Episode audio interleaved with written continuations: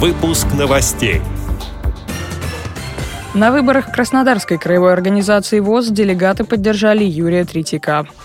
На курсы в КСРК ВОЗ приехали слушатели из разных регионов страны. Пользователей шрифта Брайля приглашают к участию в конкурсе. Национальная отборочная комиссия принимает заявки. Народные гуляния и мастер-классы по выпечке блинов. Инвалиды по зрению широко проводили Масленицу. Далее об этом подробнее в студии Дарья Ефремова. Здравствуйте. 27-я отчетно-выборная конференция Краснодарской краевой организации ВОЗ прошла 10 марта.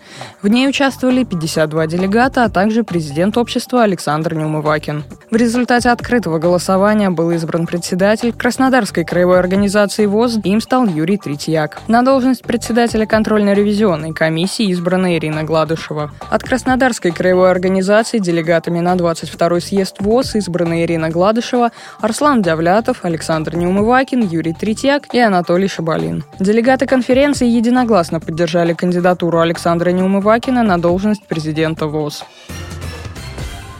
культурно-спортивном реабилитационном комплексе ВОЗ начинается очередное обучение слушателей. КСРК ВОЗ – крупнейший центр в системе общества слепых по реабилитации незрячих и слабовидящих людей. Как рассказал заведующий учебной частью реабилитационного комплекса Федор Поляков, география учащихся этих курсов обширна – от Сибири до Крыма слушатели из региональных организаций, из многих. Географию даже трудно представить.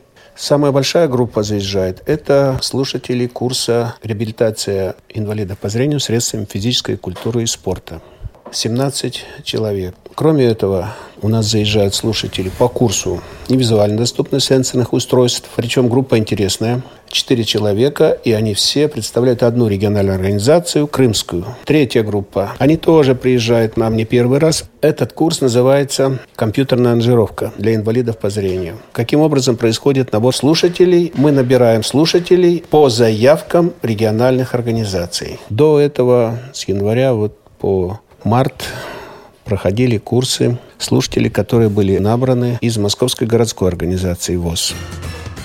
Европейский союз слепых проводит конкурс брайлевского эссе. Работы принимаются по темам «Роль системы Брайля в вовлечении людей с нарушением зрения в политическую, экономическую, культурную, общественную и семейную жизнь», «Жизнь с Брайлем», «Забавная история о Брайле», «Какие преимущества и недостатки есть у Брайля по сравнению с печатью». В этом году участники впервые могут предложить свою тему. От авторов ждут не только рассказов от первого лица, но и произведения в таких жанрах, как поэмы, письмо, интервью. Конкурсе могут участвовать все пользователи шрифта Брайля любого возраста, проживающие в европейских странах и Израиле. Свое эссе кандидатам нужно предоставить в Национальную отборочную комиссию ВОЗ не позднее 10 мая. Подробности по телефону 8 495 623 70 81. Победителей ждут денежные премии. Широкая масленица завершилась. В минувшее воскресенье народные гуляния и проводы русской зимы прошли в городах России.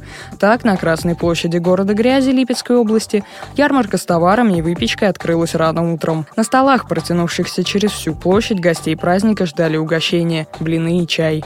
Гости праздника состязались в различных конкурсах. Активисты Грязинского филиала общества слепых «Воссияние» в одном из состязаний показали знания федерального закона о выборах.